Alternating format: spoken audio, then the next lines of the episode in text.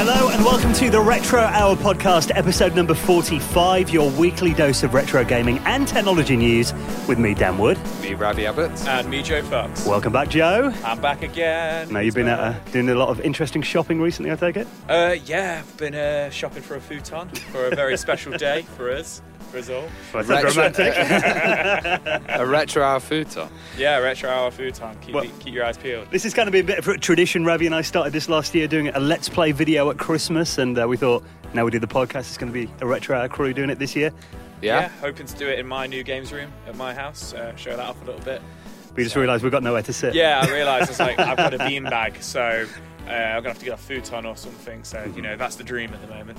and we'd just like to mention Paul Kitching as well, who's joined the team, our graphics guy. Yeah, Paul's the guy who's done our uh, logo and stuff, like, and you know the intro to. If you're watching this on YouTube, the animated intro at the beginning he did when we first launched. Yeah, very you don't want to ago. see mine. It would be like Microsoft Paint. So we're Well- very good. We've got Paul. Going all the way back, I did the first logo for the retro hour. Do you remember that? Yeah. that didn't look great. Yeah.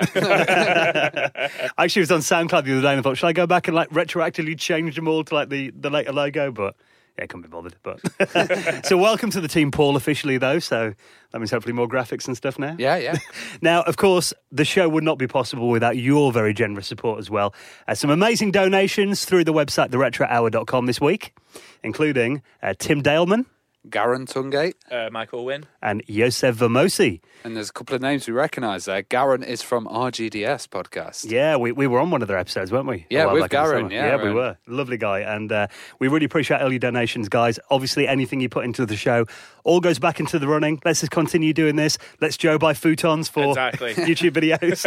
and uh, if you want to make a donation, all you got to do is click on the PayPal link on the front page of the retrohour.com.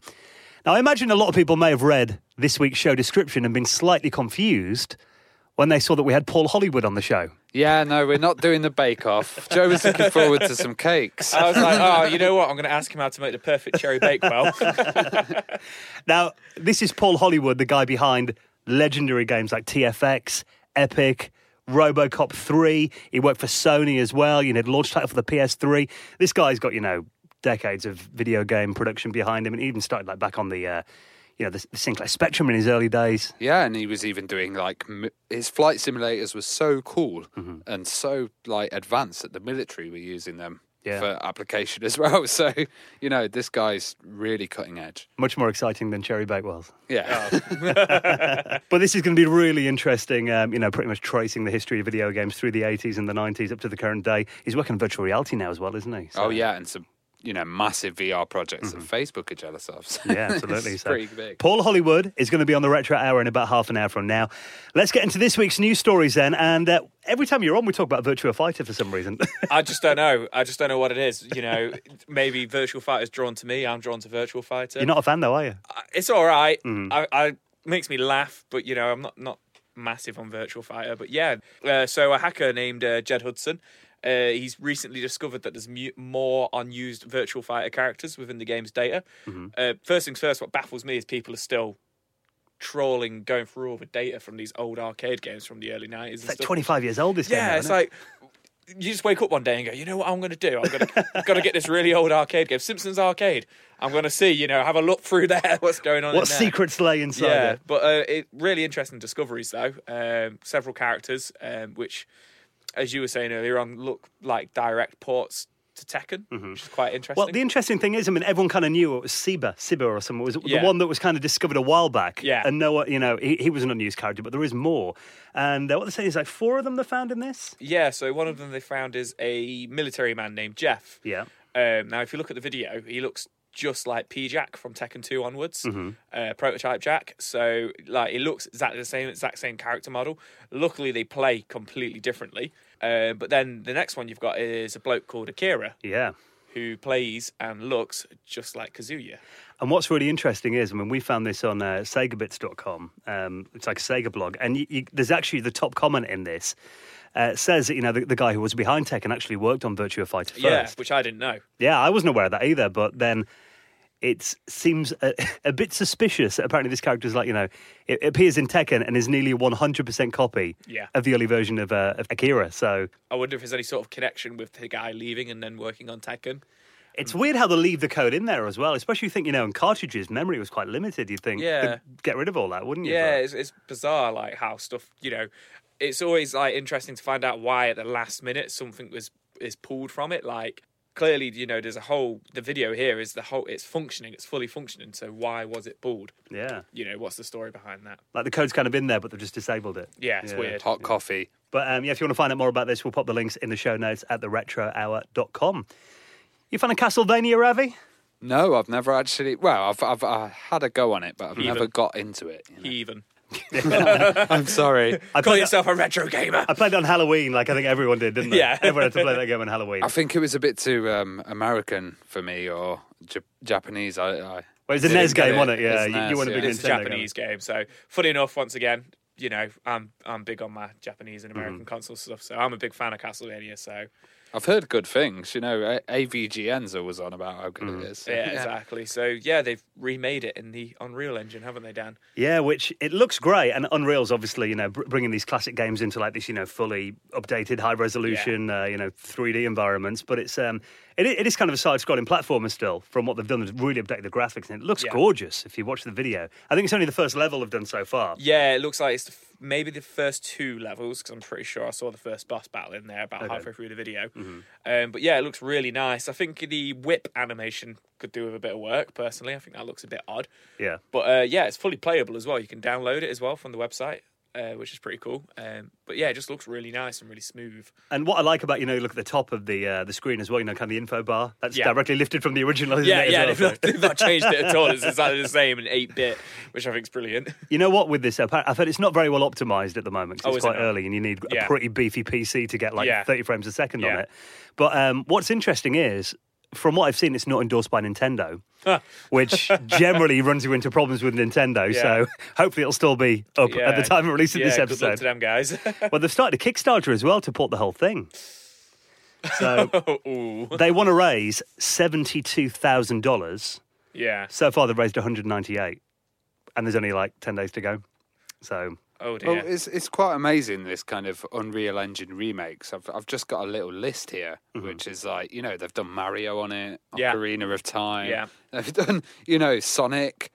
There's even a Pong remake in the uh, Unreal Engine, so it's pretty cool that fans can kind of make these 3D versions if they've got enough skills. Oh yeah, a lot of love goes into them and stuff like that. But like Dan says, there's always that kind of worry with Nintendo that they're going to shut them down, going to do a cease and desist kind of thing. yeah, I, I spotted this on a couple of blogs, and obviously we've talked about it now, so it might get a bit more attention. But it's kind of the fact that the Kickstarter hasn't been that big so far, kind of suggests it maybe flew under the radar a little bit. Yeah. but um, it might it might be on the radar now. So I can I can almost I would put money on the fact if it was to raise the seventy two thousand, Nintendo would just shut it down.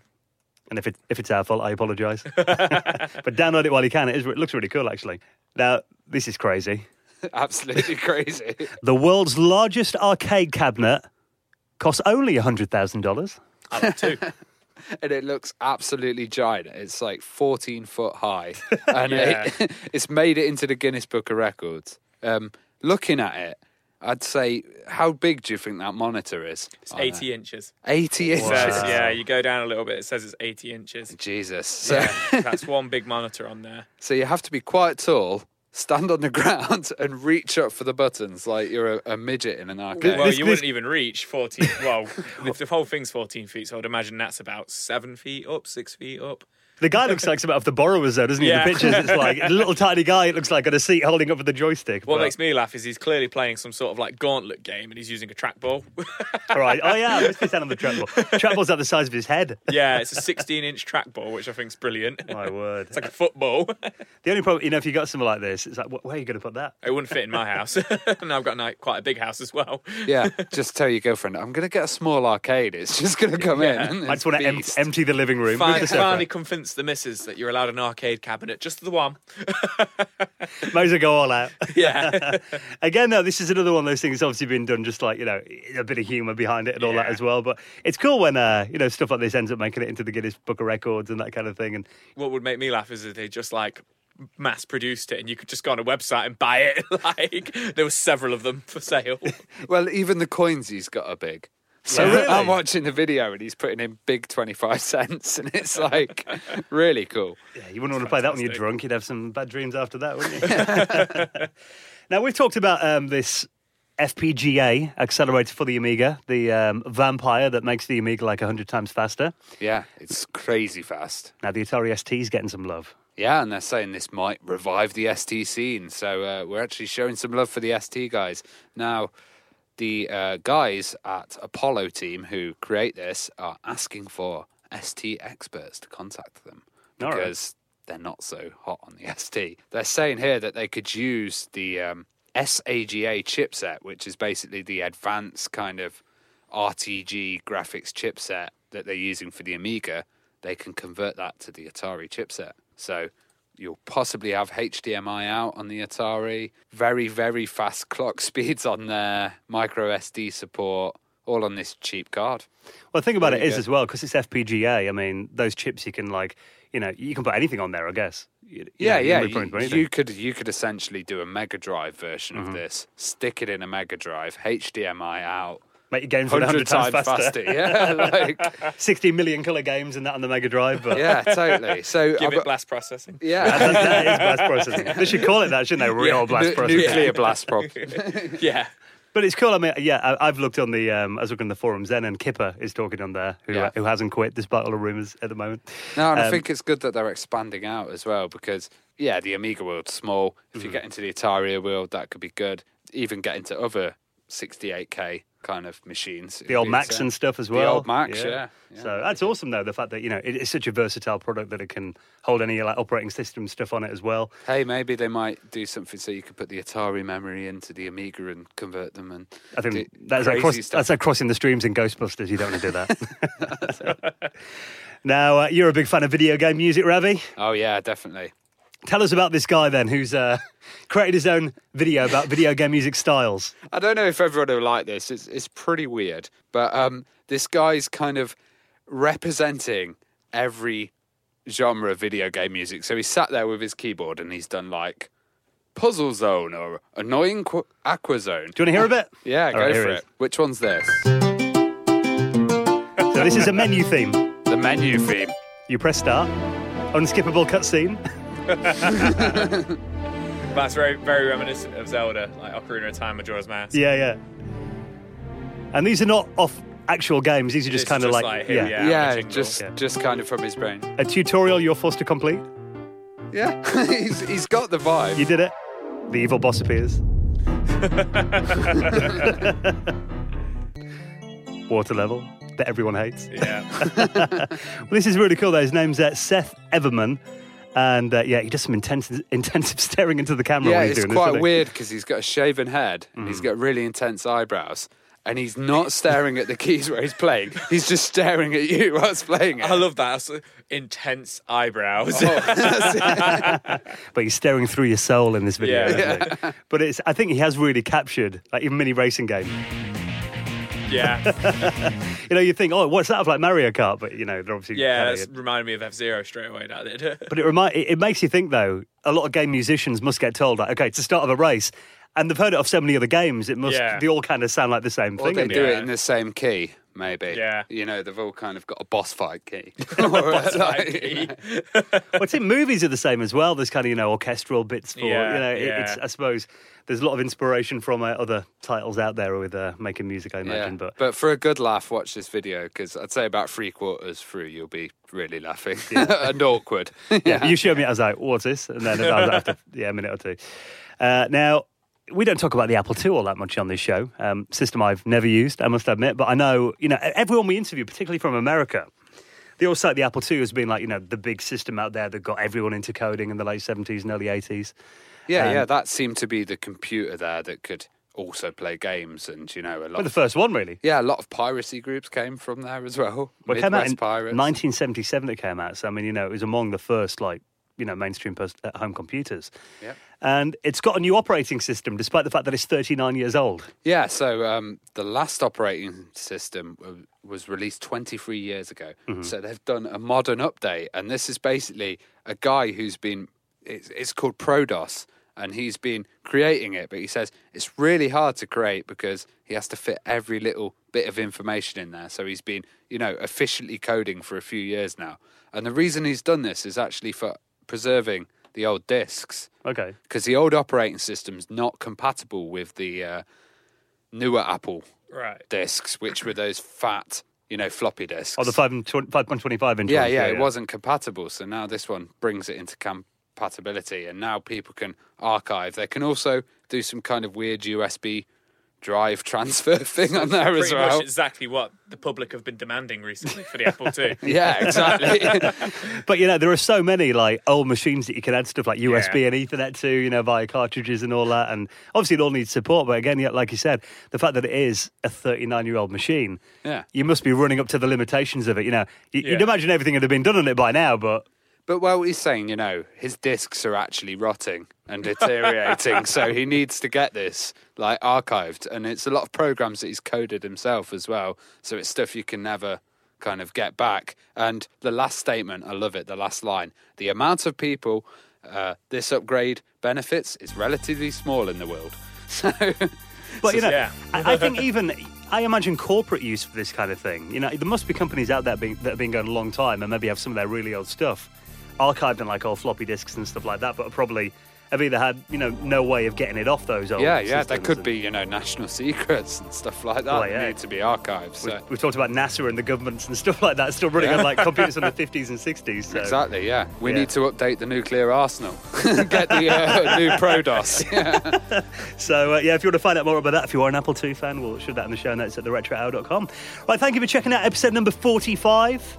Uh, we'll be out again next Friday. Little treat for the weekend, as always, downloadable from our website, iTunes, Stitcher, SoundCloud, YouTube. And now, for the next half an hour or so, here he is, the guy behind legendary games like TFX, Epic, Robocop 3, uh, worked for Digital Image Design back in the day, Mr. Paul Hollywood on the Retro Hour for the next 30 minutes. And we'll see you next Friday. Ciao. See ya.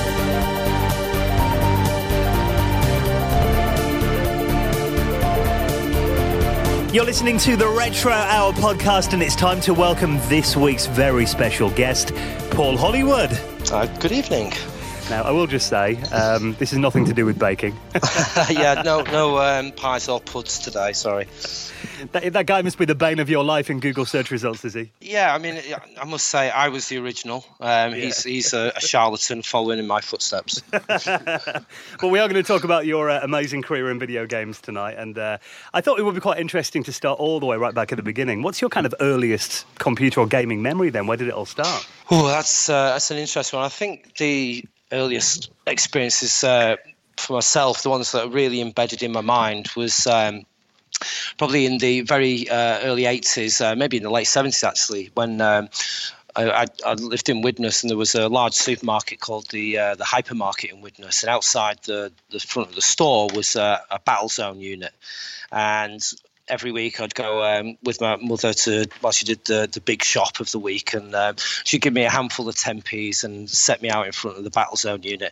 And I would be totally immersed. I'd have my head stuck in. I don't even remember. They had like this sort of uh, molded plastic visor that you'd stick your face in. Oh, yeah. and it was um, you know, it was vector graphics, you know, uh, line drawn, um, and it was a really immersive experience. It really left an impression on me, and it was it was very immersive. It, it reminds me now of, of virtual reality units that are out at the moment, uh, and I would get lost in there for a good hour. Maybe it cost me like minimum about forty p, um, and I would you know sort of get lost. Didn't particularly do very well, but that didn't matter. Just bombing around this virtual environment in my tank with the two joysticks moving left and right.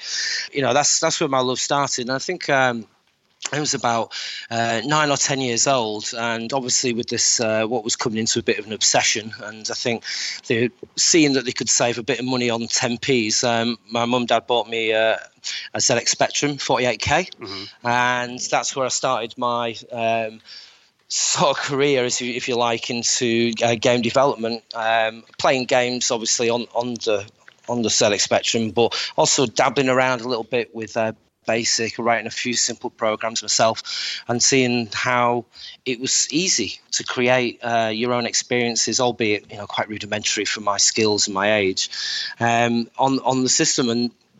Obviously, at that time, with with the eight-bit machines, you know, so a lot of my friends had other spectrums, and um, we'd have uh, computer clubs. I think it was um, I was with the uh, with the scouts at the time, and uh, we'd have like Saturday get-togethers where we'd bring in and you'd you'd lumper in like a TV, and you'd bring in your computer, and you'd sit and you'd game swap and you'd play, and it was a great way of um, you know feeding off other people's enthusiasm at the time.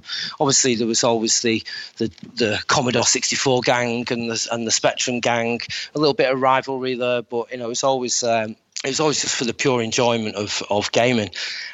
Well, uh, it's really interesting you started with Battlezone because that is the kind of first like simulator, I guess. Yeah, absolutely. I think that's where I mean everything that I've done in in my career, even up to up to the present day, um, has always been focused on a simulation and something where you can immerse yourself in uh, an environment or um, an experience which you know is is um, akin to the real world. So it it was it was rudimentary 3D graphics at the time, and it was that.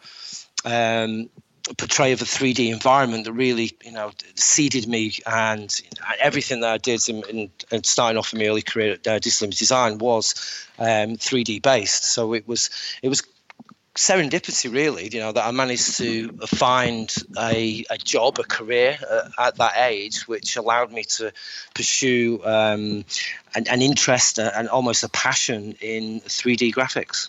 Well, you, you, mentioned something really interesting there as well about the fact you used to have these like you know school get-togethers and computer clubs and that, which I think you know will resonate to a lot of kids that kind of grew up in the 80s and 90s in particular. It was uh, you know before the internet really came around, that was how you kind of got together and learned about them. And these these machines seemed really new and magical at the time, I, I guess. Absolutely, it was you know it was it was a brave new world, and it, it was it, it, wasn't necessarily a LAN party, but it was because you know, these games and these machines weren't interconnected. But you'd move around from from your machine over to uh, somebody else's uh, machine, and you'd play their games and have a look at what they'd recently got that week. And it was a it was a great way to share and come together with uh, you know people who had the same passions. I know a lot of games you've worked on have been like, you know, flight simulators. Did you have an interest in, like, did you ever want to be a pilot when you were a kid? Was that ever a dream or something? Um, no, no, it was, um, it was not high up on my agenda to be, um, to be a jet pi- uh, fighter pilot, but it was, um, it was actually the, fir- the first game that I worked on was um, F29 Retaliator. Yeah. So when I started working at Digital Image Design, I said I was 17. It was 1990, um, and Martin Kenwright, Phil Allsop, and Russell Payne had, had set up um, Digital Image Design. Uh, basically the guys had moved over from Rowan Software, where they'd been working on the Falcon games, yeah. and they set up and created and uh, published F29 Retaliator on the Amiga, which was a fantastic success for them. And you got to remember at this time it was still bedroom development. You know, it was still these guys in in, in a room working on something that was a passion, and they they created a very compelling arcade flight simulator. But the what that, what they had was um, a very powerful 3D engine, a software 3D engine, obviously at the time, uh, which allowed them to do some you know stunning graphics uh, for that for that period. Um, and I, I, when I started, um, I came on when they were converting F29 onto um, a, a, DOS onto the PC. So I was um, tasked with upresing the graphics, um, if you could say that, that was possible at the time. So I was um, so I started um, creating 3D models, creating props, and creating environments in this virtual world, and it it was um, it was a very exciting time. It was actually more fun for me making the, the artwork for these games than it was actually playing the games. So, um, digital image design were kind of uh, a like flight simulator group that um, had games published by Ocean as well. What was the uh, relationship with Ocean there? I think it was um, it was it was a very close relationship. So, Ocean were the uh, the publisher um, of Digital Image Design games. Also, Ocean owned um, I, think it was a twenty five percent stake in Digital Image Design as well, and it was a really good relationship, and it was very good for us in terms of developers because we we would sort of say to Ocean, right, we're working on this game, and they would go, cool, here's some money, you go away and make that game. Uh, unlike um, later on in the industry where things became more business minded, it was still very fluid development. So we would like pitch up a few months later and go, here's a demo, this is what we're working on. They'd be like, hey, that looks really cool, here's some more money. And there wasn't any real sort of um, deadlines or milestones or meetings where we had to deliver certain things. It was just when the game, we were, we were happy with the game was ready, then Ocean would uh, publish it for us. I know around that time as well, Ocean, like early 90s, they were like, you know, one of the biggest game companies in the world, weren't they, as well? I mean, I mean stuff like the Batman games, a lot of those movie licenses as well. Yeah, I mean, I, I myself, at the, when I was in playing my ZX Spectrum, it was Ocean Games that really sort of um, stood out in my mind. Um, in you know, like you say, the, the Batman games and the, the movie licenses. But yeah, they had a massive catalogue of uh, games and a massive throughput. So I mean, I'm, a lot of games that I played were, were Ocean games. So actually coming into the industry and, and working for Ocean was was almost like a, a dream come true. Um, were you involved in any of the military simulators? Because I know they did a military laser design simulator. Yes, yeah, we did. So I'm um, jumping ahead a bit. We um, made a game called uh, EF 2000, and EF 2000 was uh, it was a flight simulator based on the as yet off-plan um, Eurofighter, which you know wasn't in service at the time, and it was just getting uh, sort of coming into production. And we created this um, very advanced flight simulator. It was actually one of the, fir- if not the first games to use the newly created 3D accelerated graphics cards for PCs. So we jumped on that to really maximize the, the visual quality of the product and uh, really take it as a step change up in, in, in the sort of immersion and the, the quality of the game. So much so, and so accurate was our simulation that um, the RAF and NATO um, approached us uh, to develop a desktop training solution for the pilots who were training for um, using the new Eurofighter. So basically, what they were doing, they had a very complicated um, control mechanism with the the right hand um, controller, which was controlling the thrust. But on the top of the there was a number of buttons which you used to do the missile lock on, target select, and deployment of uh, weapons.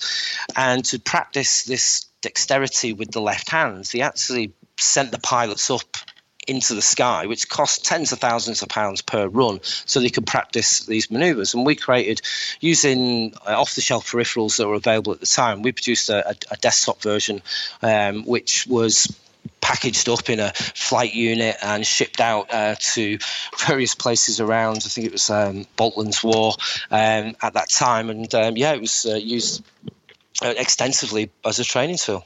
I imagine making like an accurate simulator though, because flight sims are so many calculations, and you know you've got to get the physics just right. How do you guys do your research into that then? Well, um, obviously at, at, that time there was no such thing as the internet, mm-hmm. so we had to, you know, we'd, we'd, we'd look into libraries, we'd look into uh, research um, papers, we would get as much information as we could, um, but it was all basically hinged upon the the accuracy of our 3D engine.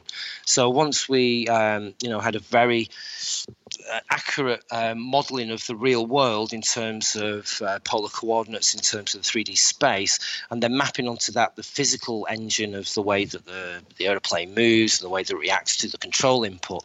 So it was like a subset. It was it was like an evolution over time. You know, we didn't just get there overnight. The EF 2000 um, was was the was the child of a game called TFX, which in itself was a child of EF 2000. So it was over time that we developed these um, accurate simulations. Well, going back a little bit, I mean, one game that I remember was really groundbreaking that you guys worked on was uh, RoboCop 3. And that you could say that was a very early FPS, really, looking back at it now. I mean, did it feel like it was really groundbreaking and something new at the time? Absolutely, we we were um, we were very ambitious with RoboCop three. It was it was um, a great opportunity, and again we we touched on Ocean and the amounts of licenses that they acquired and then distributed games are based on those licenses, and one of them was for RoboCop three, and they came to us with the um, with the license and they wanted to do something different. They wanted to do obviously they'd had a lot of success with the first two RoboCop games, which are which were side scroller shooters, um, and they wanted to do something in, in 3D using the 3D engine that um, DID had, which was called Didlib. Um, and we you know we ran at that as hard as we could, and we had a script for the film. We didn't have any real visual sort of materials to base it on.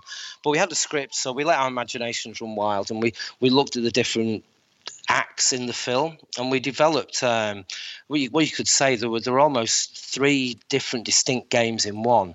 So you had uh, a driving section where you were you were in the you were in your car as RoboCop, and you were driving around the city, and you were taking out uh, perps by, by knocking them off the road or by shooting at them. And you had a flying section because in in the film uh, RoboCop had a jetpack, so obviously that was quite easy for us to take our flight sim experience and apply it to that part of the game. But yeah, the um, the first person shooter and it it, it was um, groundbreaking. It, it, was it came out just at the same time as Wolfenstein 3D. Mm-hmm. So Wolfenstein 3D gets the accolade as being the first first person shooter game, but I think uh, we we were there if not at the same time um, with uh, RoboCop 3. And it was amazing how many different elements you could just fit into that one game. It was like a complete package because the artwork was also really nice. You know, it was all really kind of I feel that a lot of movie-based games don't do the movies justice, and this game did. Yeah, I mean, at the time we went for a, a you know a proper narrative to the game. It, it had it followed the theme, of obviously the script of the story. You had cutaway sections where you had um, uh, sort of um, stills of uh, there was we used the, the news broadcasters as um, as the links in between the different sections. You had very atmospheric music score in there. I think is you know one of the most um, you know compelling parts of RoboCop 3 was that that was the was the score behind it. But yeah, we wanted it to to feel like the movie. We wanted the users, the gamers, to actually think they were playing the movie. I remember around that time reading about RoboCop 3 in the magazines, and I remember a lot of them making like a really big deal about the virtually unbreakable piracy protection that you had on that game. There was even like a joystick kind of dongle you had to plug in before the game played, and it was, it was cracked pretty fast, though, wasn't it? It was, yeah. Was I mean, at that time, it was a it was a real a real problem for the publishers. They were, you know, there was, and, and, and I must admit to myself, I had, a, you know, a number of C90 cassette tapes when I was uh, the ZX Spectrum days, where you'd, you'd, you know, you'd copy games. Um, and it was, you know, in, in a way, it was quite um, naive and innocent at the time. But as as the business got um, bigger and bigger, then you know the money became more of a factor. So they were looking for more innovative ways to protect games. And as we were developing RoboCop, the, the guys had been in touch with um, I can't remember the company that, that made uh, the dongle at the moment, but they said, yeah, we have a foolproof hardware solution for protecting the game. We have this dongle that you can put into the uh, joystick port, and um, you can't run the game unless you have this dongle. Um, yeah, and I think it was about two, three days after we launched, it got cracked. So it was a bit of a, a bit of a white elephant. But that, that um, must have cost a lot of money to pack that in as well, a bit of hardware. Yeah, I think I think it did. Yeah, I'm, I'm not quite sure the the, the business uh, losses around that but um, yeah, it was it was an interesting experiment in how you could protect games at that time. You you must have had some uh, quite powerful hardware to develop these games. Uh, what were you developing them on? Well, to be fair, we were actually developing them on the target platforms themselves. When I started, I was working on an Atari ST, I'll give you a little bit of insight. So, to develop a, a 3D model to, and to render our environments using the DidLib engine, we, we basically had a very low end um, process for creating the artwork. So, this would involve me designing uh, the, so let's, let's say Robocop's car. Okay, so I would I'd draw it out, I'd design it on a piece of paper. Then I'd take a bit of graph paper, which you remember from school, and I would draw out this vector graphic version of the car and then do three or four projections, and then I'd use the graph to plot a point in 3D space. And, and I'd actually t- have to type into on the Atari ST on a TV as well. So I'm, I'm quite surprised I've still got my eyesight as well, as good as it is. but I'd actually type in uh, do point one, and then I'd give it an x, y coordinate, so 10, 20, minus 30, and then I'd move on to the next point, so do point two. So you'd have like 100 of these do points that I'd, I'd type in. These just put like a, a point in space. Like, it would be like dot to dot on your kind of. TV. Absolutely, that was the next bit. So then, then I'd type in draw polygon between point 0.1, between point 0.2 and point 0.3, which would draw a triangle, and then I'd give it a color. Now, at that time, we, we only had 16 colours, but um, Russ Payne, who was the architect of DidLib, was very clever and he, he gave us colours in between. So he'd do a stipple fill between two colours. So I'd maybe have like a mid grey and a, and, a, and a dark grey, and then he'd give me a grey in between by doing a stipple fill. So I'd, I'd sort of pseudo um, light this object using these these rudimentary colors and polygon fills but then i'd have to work out which polygons you'd see in front of the other ones and which ones would see behind. So it'd almost be, uh, yeah, dot, drawing dot to dot, but then um, a very complicated jigsaw puzzle that was sorted in, in Z space. Um, so something like Robocop's card probably take me about two or three weeks to actually complete. So very labor intensive, but at the end of the day, it produced a very fast piece of renderable software. Yeah, it, looked absolutely amazing. Now, Yeah. another game that you worked on was Epic. Epic was delayed for quite a long time, um, well, in development, uh, but it came out eventually, and it was a really good kind of fit in on the Amiga for, uh, you know, we didn't have Wing Commander or any of those kind of games, so mm. it, it just slotted in really well. Yeah, I mean that was like that was yeah a really really fun game to work on, um, and we we sort of worked on we were working on RoboCop and we were working on Epic at the same time, as well as doing the uh, um, PC version of F twenty nine Retaliator. So we had a number of different projects running at the same time, and I think that's one of the reasons why Epic was a little bit slow coming out. And we did like a number of uh, early demos, and we got the press quite excited um, before we actually sort of went into the full production. So it did seem like there was a long time between announcement and delivery, but it was a, I get it was a really nice. Um, holiday from doing the flight simulations, doing a space simulation, but still underpinning exactly exactly the same technology, the same engine. But we just had, we could go to town on the visuals. You know, it's a lot more fantasy driven, uh, a lot more vivid colours, a lot more arcade action with flying around and shooting other spaceships, and. Um, Uh, as a, as a sci-fi fan as well, it was it was a fantastic experience to work on that. And one of the things that we developed for Epic was a process that we we called uh, an introgen. So it was um, it was where we overlaid 3D models moving in space on top of a bitmap. So I don't even remember at the beginning of the game you had this sequence where it told the story of the the uh, human armada leaving the dying planet and having to travel across space, and the Rexon Empire was uh, planning to attack, and there was all these wonderful sequences of spaceships flying through a space. Where actually they were just models drawn over a, a backdrop. And again, I think that was a really innovative piece of um, software technology that we created at that time. And uh, quite a lot of those spaceships kind of looked a bit Star Warsy as well. I, I can tell you that we took inspiration from many different places. Um, I think some of them looked a little bit like Battlestar Galactica. Some of them may have looked a little bit like Star Trek and Star Wars, but it was, you know, it, at least 10% different to what was actually portrayed in those IPs. You know, And I'm the- just making sure there's no lawyers listening to us right now. well, it had an amazing soundtrack with uh, David Whittaker as well. I think that was a great choice. Yeah, absolutely. I mean, from the onset with all of the games at DID, the, we understood that the music was, it wasn't just 25% of the review score, it really was part of the experience. And it really, you know, I remember sitting in my darkened bedroom myself playing uh, video games, and, you know, the audio would be really important to, you know, immerse you into the experience. And that was at the forefront of the development at DID. Well, around this time, I mean, you know, you were doing cross-platform games. I mean, was it was it kind of hard developing for like you know PC, Atari, and Amiga like around that time? Yeah, it's it was distinct projects. Um, the code base between, if I remember correctly, is going back a, a little bit now, but I remember that the code base between the uh, the Atari ST and the Amiga uh, was was quite similar. We could reuse uh, a lot of the code, but the the PC was a, a, a different. Um, different code base. So those um, PC conversions were um, very, you know, bespoke Well, TFX, um, you know, was obviously a huge game for you guys. And, uh, you know, that was really like, you know, kind of the next generation of flight sims around the mid 90s. Um, what, what engine was that based on then? And what, what was the development behind that? How did that go? Well, that was oh, again. It was all based on the, on the same engine. So Didlib um, was developed and evolved over a ten-year period.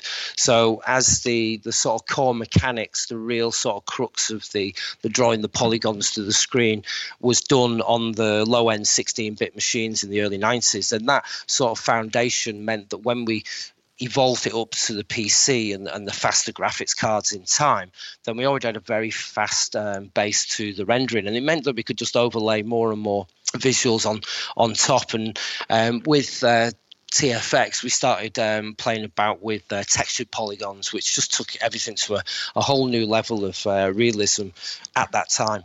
Was that a massive step then when like um, textured, you know, 3D came in, and obviously, like the, the PlayStation, everything came along at that point, and everything suddenly became 3D, didn't it? Yeah, absolutely. It was it was a game changer, and, and in terms of development, we uh, you had to suddenly develop a whole set of new skills. So um, not only been able to create really good looking 3D environments and 3D models that go in the environment, then you then you had to become a painter. You had to be able to draw texture maps to put onto those models. But then it became a real art in itself that you could pseudo shade and create you know really stunning looking um, objects from quite a rudimentary toolset. It was a really good game because you know it had all the different kind of campaigns as well. You know, yeah, that was settings. that was yeah, that was a big move up um, for TFX, and it was also similarly uh, mirrored at that time. We had a, a, parallel development with a game called Inferno. So not only was it um, a, a, combat game, um, TFX. So it, we we wanted to layer on a campaign around it. So it wasn't just a, linear progression, which the previous games were: do this mission, move on to the next mission. There was um, a, a flow to it. It branched off. You could do different missions at different times. There were there were different uh, consequences, and therefore you would play you know a different playthrough every time because of how you you progress through these different paths in the game. So it really sort of started taking um, our games, and at that time it was what was happening within the industry. The games were becoming uh, a lot more deep in terms of the experience and the way that you played them dictated uh, the outcome. So another game that you know around this time that, that, that never got a release, Lethal Encounter was supposed to be like the big flight sim for the Nintendo 64. What happened with that then? Ah, right. So, um, uh, so the memory serves me well. This is this is when we started looking at uh, console markets. So we um, we were developing at the time. We, we had a 3D engine. A lot of the uh, the 16-bit consoles, uh, home entertainment systems, Nintendo, um, Sega, excuse me, Sega Mega Drive, etc. You know, weren't geared up for doing 3D graphics. Um, but then there were a few that came out, and there were some of them that weren't um, released. So we, we worked on um, a Hasbro um, gaming console. Uh, we started looking um, early doors at the, at the Nintendo 64. So we started um, developing. This is when this is later on in the 90s. Um, so we'd, we'd, we'd grown the studio so we could start doing multiple projects at the same time. And I was working on Lethal Encounter, um, and it was it was our first sort of foray into console gaming. Um, and we developed uh, a couple of prototypes. Um, we had our game design um, approved by Nintendo, and we were in development um, on Lethal Encounter. But um, through resourcing and through our commitment to the larger um, flight sims that we were creating at the time, we decided to to uh, leave the console market and just concentrate on the the PC gaming with the flight simulations. How far along did the project get on the N64 then? Is, is there still anything you've got, like any prototypes or anything? Um, I might have a cartridge somewhere in, in, in the loft. Um, I don't know if it would still work, but yeah, it was it was a really interesting concept. It was uh, again it, a few um, influences from Inferno and uh, Epic, where there was a you know a, a, a space uh, um, invasion into the on, onto the planet Earth, and you were a, commander of a multi-terrain uh, military combat vehicle, which was going into these different antiquity sites around the world, such as Angkor Wat and the Great Pyramids. And then against these backdrops, there was a, a, a combination of um, arcade shooting gameplay play and puzzle solving where you had to manipulate the environment to get through to the uh, the end goal. So it was a, quite an interesting combination of a lot of different gaming styles, and I think maybe uh, the ambition of it was uh, a little bit of ahead of its time or a little bit of the head of our resourcing. Do you remember when you first saw an N64 prototype? Then that must have been pretty impressive. Oh yeah, it was it, again. It was it was a such an exciting period in development. Every console that came out um, had an amazing step change, and I remember the N64 coming out and seeing the you know the potential of the graphics, and it really hits home when the first launch titles came out. I remember pl- uh, playing GoldenEye yeah. on the N64 like obsessively for months, and you're actually using two controllers and two of the analog sticks in either hand to control the game, and it was uh, yeah, it was it was it was an amazing step change, like I say. Do you think flight simulators are going to kind of make a little comeback?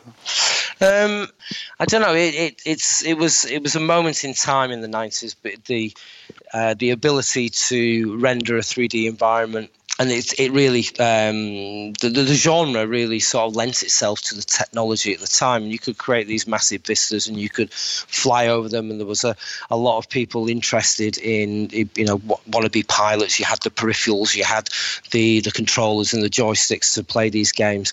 Um, but then as the you know the the hardware and the, the, graphics processing got a lot better and games became more narrative driven and different genres of games came out they did sort of like um, age pretty quickly and they were more interesting and exciting uh, games to play. But there are you know there's still some hardcore fans out there enjoying flight simulations. And, and recently i've seen a few flight simulations coming out on um, in the new virtual reality platforms.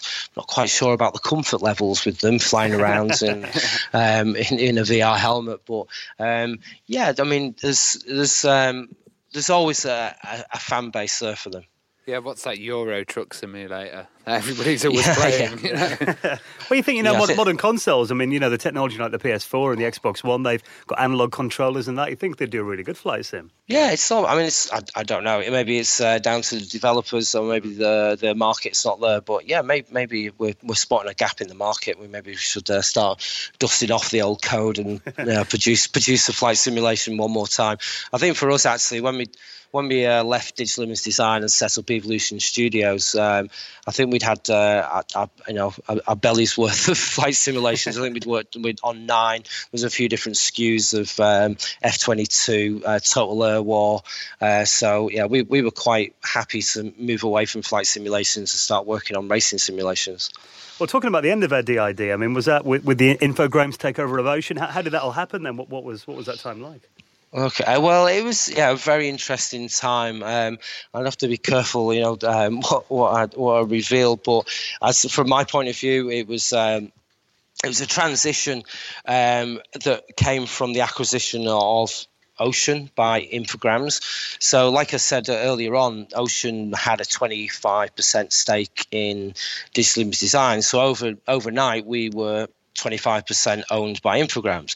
So, Infogrames came in, and they wanted a totally different relationship uh, than we had with Ocean. And essentially, it was very, a very uh, mutually beneficial relationship with Ocean, especially for us as developers. It was quite relaxed. We could create our own IPs. We developed the, the software at our own pace, and we delivered quality games and they sold really well. Infogrames wanted a lot more structure, you know, a lot more processing, in processes in the milestones, milestone payments, and it, it's there was a lot of tension straight away, and they basically wanted to dictate the output of the studio. Um, and that didn't really sit very well with uh, with ourselves, especially with Martin. Um, and it, over a number of months, the relationship became increasingly strained. Is, uh, is probably a polite way to put it. Mm-hmm. And um, I think over the course of, I think it was um, maybe a, a, game show that we were over, maybe it had been um, a CES or an E3 at the time, that um, we came back and there was an article saying that um, Martin had left the, the studio, which was uh, a piece of propaganda created by Infogrames. And uh, they sort of um, aggressively manufactured um, him to sell the company. Wow. So yeah, we uh, yeah it was one day we were we were working for DID, and the next day we weren't. We were we were setting up again Evolution Studios. Well, tell us about the start of Evolution then. Um, how, how, did that kind of come about then together, uh, you guys? As part of the Severance deal, um, Martin um, obviously took a, a, a, substantial amount of money. He also was uh, he took the the source code and also a number of key individuals, myself included, and there were six of us with Martin. And we set up Evolution Studios in 1999, and using the Didlib engine, uh, we created a prototype demo of a, of a racing game. We were all pretty interested in motorsport. Driving cars fast was probably the easiest way of saying what we enjoyed. Um, and we wanted a change. We wanted to move away from the flight simulations uh, and do something a bit different, but something that took all the knowledge that we'd learned with the flight sims. So, physical based uh, engines, really good graphics, really. Uh, great attention to detail with with the simulations and but apply that into the racing format. And we we took this um, prototype down to ECTS in London in 1999 which was uh, I think it was still uh, Earl's Court at that time. And we went round to this demo and we showed it to a number of uh, publishers. And I think at the end of the second day we had uh, offers of um, I think from 10 of the top publishers in in, in the world to develop a, a a racing game for them. And the top of the list was Sony. And Sony had recently acquired a license for the World Rally Championship, mm-hmm. and they commissioned us to create six games uh, for the WRC license over a number of years. And we started working on PlayStation 2 development. The PS2 must have been like a really powerful platform to, to work on at the time then. Oh, it was mind blowing. You know, we'd gone we'd gone from you know the the, the PC uh, that the, the fastest graphics card on the PC wasn't getting anywhere close to what the, the PlayStation Two could do with its bespoke chipsets and um, the the processing power that it had. And again, we, we had to we had to go through another learning curve. We had to learn what the, the console could do. We had to learn uh, how to create the graphics. We had uh, ambitions to create uh, a driving game that no one had ever seen before. And again, we took great influences from our flight simulation days, and we produced these massive, sprawling uh, worlds and environments, which were basically flight sim environments, and we stuck a road down the middle of them and drove a rally car down it, and it was uh, it was nothing like anybody had seen before, and it really uh, was a game changer in um, racing game technology. Well, by the middle of the 2000s, obviously, you know, you guys had had a lot of experience with doing racing games by then, and MotorStorm was one of the first. Uh, well, I think it was, a, it was a launch racing title on the PS3, wasn't it? It was. The opportunity came from the success of the WRC games on PS2, and we had this uh, record every year. We delivered a top quality and um, rally game, but it was always a step up. We always added more content. The fidelity the graphics got better, and that progression of uh, development was obviously seen by Sony, and they said, you know, they offered us a launch title opportunity on PlayStation 3, which is uh, once in a career opportunity when you when you uh, have an opportunity to. Uh, have the attention of the world, and a new console comes out. The PlayStation 3 was massive launch, and to be one of a handful of titles. And I think for the first 15 weeks on PlayStation 3, MotorStorm was a global number one.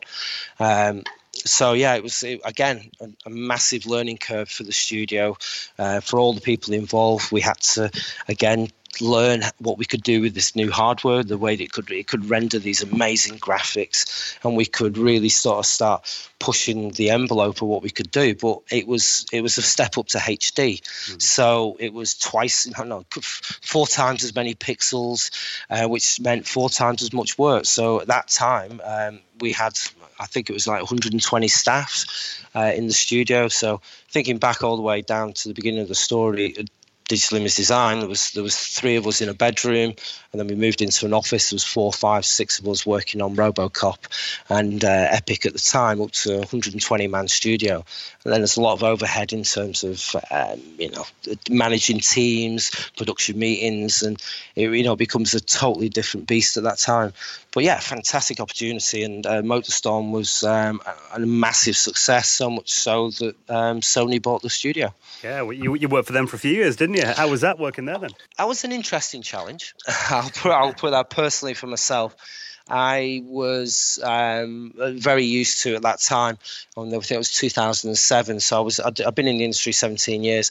We were an independent studio over both digital image design and evolution. So always the masters of our own destiny, very agile, very quick to react to the situations that were always put in front of us. And in software development, it's very difficult to plan everything ahead, so you have to be quite reactive. Moving into the Sony infrastructure, um, it became quite frustrating for myself as a creative. And at that time, I was um, game director, creative director on MotorStorm, MotorStorm Pacific Rift, a sequel. And we um, we would spend quite a lot of time in, in management meetings and green light meetings and discussions. And for me, I just wanted to make the game. So I just wanted to get in there and sort of produce and create and get the game out. And it, it became very frustrating for me. And uh, subsequently, that's why I, I, decided to take a break from the industry for a couple of years um, just just to, for my own sanity, really. So um, you've kind of taken a break. What are you up to nowadays?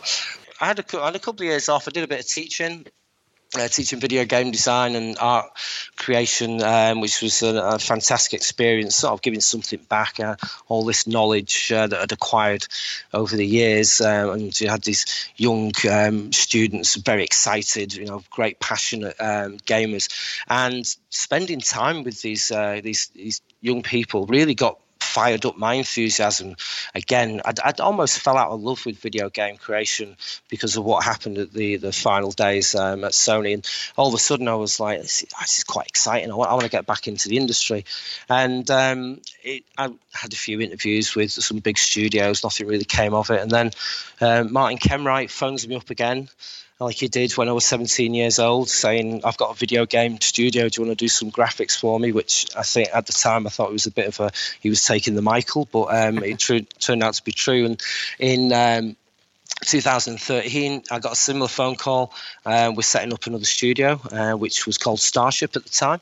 Um, and he said we, we started making uh, video games on mobile devices. We launched a game called Playworld Superheroes at the beginning of 2014 on um, smart devices mobile, which was almost going back to the beginning again, you know, from the big console development going back to a mobile game. You sort of hark back to the smaller platform, the smaller development team, the more agile development, a lot more creative. Um, and yeah, we, we started uh, developing games. We had a number of IPs uh, which we developed. One of them was a cooking simulator, which was interesting. Not necessarily a, a gamified cooking simulator. And at that time, we started getting involved with the new VR technology that was coming out. So Oculus approached us with the Gear VR, and we converted the cooking simulator, which was called CyberCook onto uh, the Gear VR, which came out uh, the beginning of uh, 2014. And um, subsequently, since then, we've pivoted the development uh, solely onto VR, and we now um, are coming up to our first birthday launch of um, a VR social network called vTime you know, we're, we're um, in an exciting time again right now. So, all the way through uh, from the early 90s, pioneering visuals on the 16 bit Atari ST Amigas, early graphics cards on the PCs, PlayStation 2, PlayStation 3, and now virtual reality. I've been very, very lucky to be on the riding crest of the wave of uh, new technologies. So, you know, it's, uh, it's been a, an amazing journey that's still continuing to this day. Well, you're definitely riding the crest of new technology because I've seen this vTime absolutely everywhere, and uh, ah.